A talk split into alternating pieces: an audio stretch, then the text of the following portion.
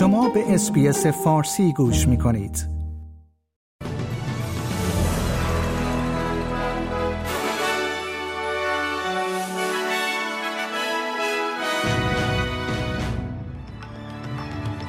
افزایش چند باره نرخ بهره در استرالیا خزانهدار می‌گوید با این وجود استرالیا از رکود اقتصادی جلوگیری می کند ارائه دستورالعمل جدید برای کسانی که می‌خواهند واکسن تقویت کننده دریافت کنند.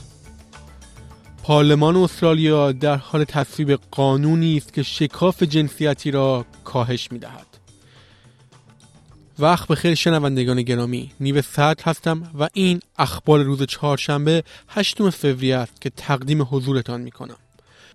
جیم چارمرز خزانهدار دولت فدرال می‌گوید که با وجود پیش بینی ها مبنی بر کاهش سرعت رشد اقتصادی استرالیا اطمینان دارد که این کشور از رکود اقتصادی جلوگیری می کند. بانک مرکزی پس از تصمیم افزایش 25 واحدی نرخ بهره به 3 ممیز 35 درصد اعلام کرد که افزایش نرخ بهره در سال جاری مورد نیاز است. We need to get on top of this inflation challenge in our economy which is doing such damage to household budgets and to the economy more broadly. I speak frequently with the banks uh, about the pressure on their home loan part of their business. Uh, some people uh, have some buffers in their home loans, but a lot of people are really feeling the pinch uh, from these interest rate rises. همچنین بانک مرکزی استرالیا و گروه بانکی استرالیا و نیوزلند نهمین افزایش متوالی نرخ بهره بانک رزرو را تصویب کردند. سوزان لی معاون رهبر اپوزیسیون از مدیریت دولت فدرال با اقتصاد و تأثیر مستقیم آن بر خانوارها انتقاد کرد. Tens of thousands of dollars in additional payments. that they may not have budgeted for. Now, we know that Labor took more spending into the election. We know that Labor has in its back pocket that if it runs out of money, it will come after yours. And the stage three tax cuts are an example of that. We know that Labor rammed through industrial relations legislation that will put pressure on interest rates. بزرگسالان استرالیایی که در شش ماه گذشته واکسن تقویت کننده کرونا ویروس را دریافت نکردند یا به این ویروس مبتلا نشدند می توانند از 20 فوریه دوز تقویت کننده دریافت کنند. مارک باتلر وزیر بهداشت می‌گوید که برای افراد بالای 65 سال جوانانی که بیماری های زمینه ناتوانی یا نیازهای پیچیده سلامتی دارند تزریق واکسن تقویت کننده توصیه می شود. That over the next um, couple of weeks, uh, 10 million additional Omicron specific Pfizer vaccines uh, will land in Australia and will be available to those providers in very early March.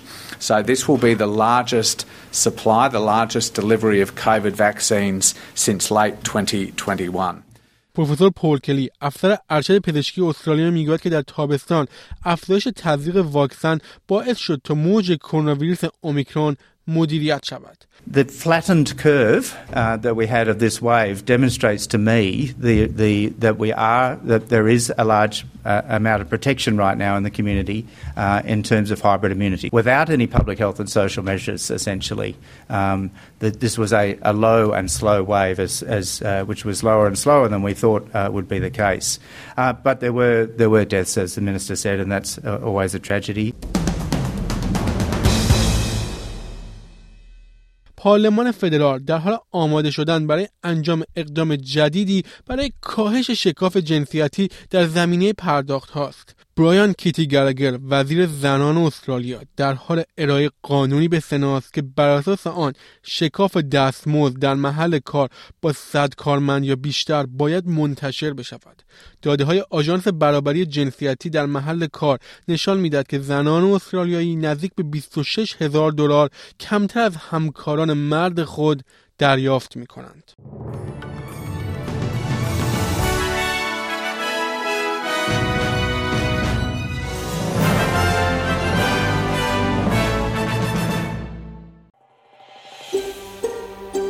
آیا می خواهید به مطالب بیشتری مانند این گزارش گوش کنید؟